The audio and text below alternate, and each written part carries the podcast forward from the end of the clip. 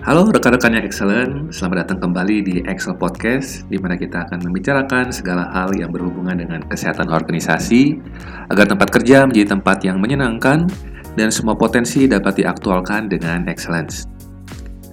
Rekan-rekan yang excellent, di dalam kondisi pandemi seperti yang masih kita alami sekarang ini, menjaga motivasi orang-orang yang Anda pimpin adalah sebuah tantangan yang tidak biasa.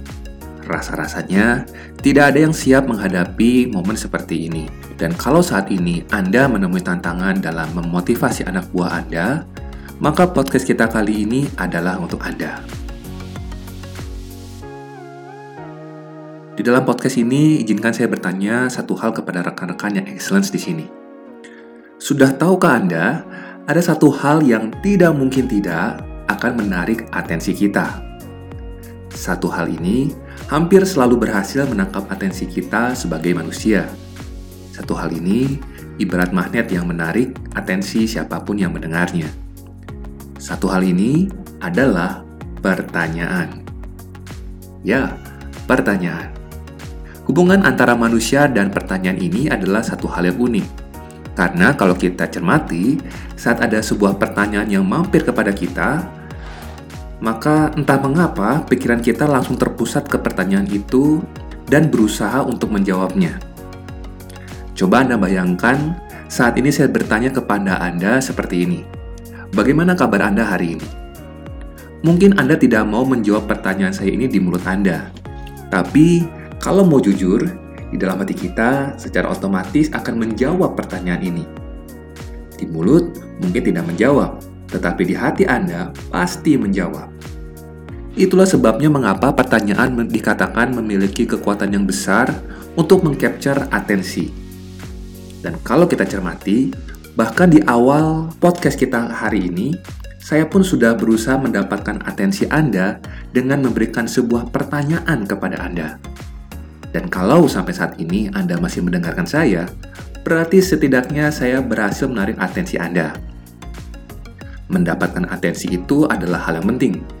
Karena mendapatkan atensi ini ibarat kita mendapatkan izin dari orang yang kita ajak bicara untuk masuk ke dalam dunia di dalam pikirannya. Lalu, apa hubungannya dengan motivasi? Begini rekan-rekan yang excellence. Di dalam konteks kita sebagai pemimpin yang mempunyai tanggung jawab menjaga motivasi dan kinerja di departemen kita, di saat kita sudah mendapatkan izin untuk masuk ke dalam pikiran seseorang atau anak buah kita, maka kita bisa memulai sebuah dialog. Sebuah dialog untuk membantu seseorang untuk berubah lebih termotivasi. Dan ternyata, pertanyaan ini pun tidak hanya memiliki power untuk menarik atensi. Selain menarik atensi, pertanyaan pun sangat berguna dalam membangkitkan motivasi di dalam diri seseorang termasuk Anda dan saya. Ada sebuah pertanyaan yang dapat kita gunakan untuk meningkatkan motivasi. Ini semacam sebuah trik yang dapat membantu diri kita dan juga orang-orang di sekitar kita untuk lebih termotivasi. Pertanyaan satu ini sebenarnya sudah sering kita gunakan dalam keseharian kita. Hanya saja mungkin kita tidak sadar atau mungkin pemakaiannya kurang tepat. Oke, Mungkin Anda sudah tidak sabar ingin tahu, pertanyaan seperti apakah yang dapat membantu kita lebih termotivasi? Pertanyaan yang dapat membantu membangkitkan motivasi kita adalah pertanyaan kenapa. Ya, kenapa? Loh, bagaimana pertanyaan kenapa ini bisa sangat powerful? Begini rekan-rekan semua. Ketika kita bertanya kenapa, otak kita seperti didorong untuk menggali ke dalam diri kita tentang value-value yang kita pegang, yang kita jadikan panduan di dalam kehidupan kita. Dan di dalam setiap value terdapat sebuah muatan emosional yang tinggi. Dan ketika muatan emosional ini dipancing keluar dengan pertanyaan kenapa, maka seketika itu juga diri kita akan merasakan dorongan dari muatan emosional yang tinggi itu tadi. Perasaan-perasaan yang muncul inilah yang pada akhirnya akan memotivasi kita jadi, lain kali kalau Anda berdialog dengan anak buah Anda, coba sekali-kali tanyakan pertanyaan seperti ini.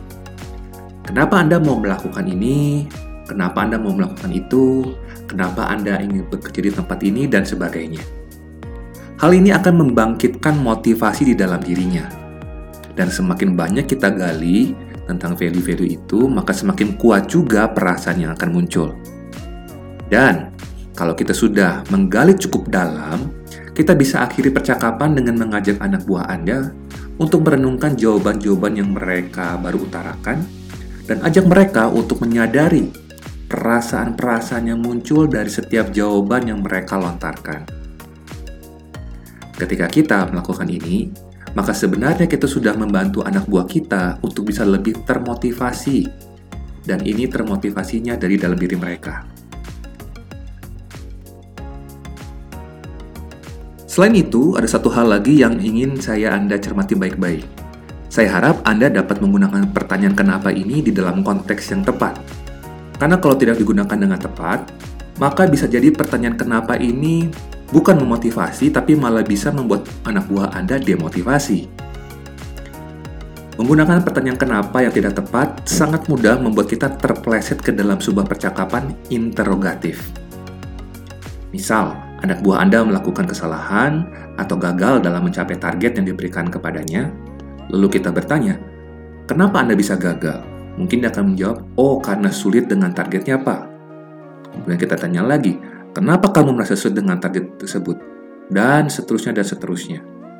Ini adalah sebuah bentuk pertanyaan interrogatif. Dan seperti yang kita tahu, yang namanya interrogatif adalah suatu kondisi yang tidak menyenangkan.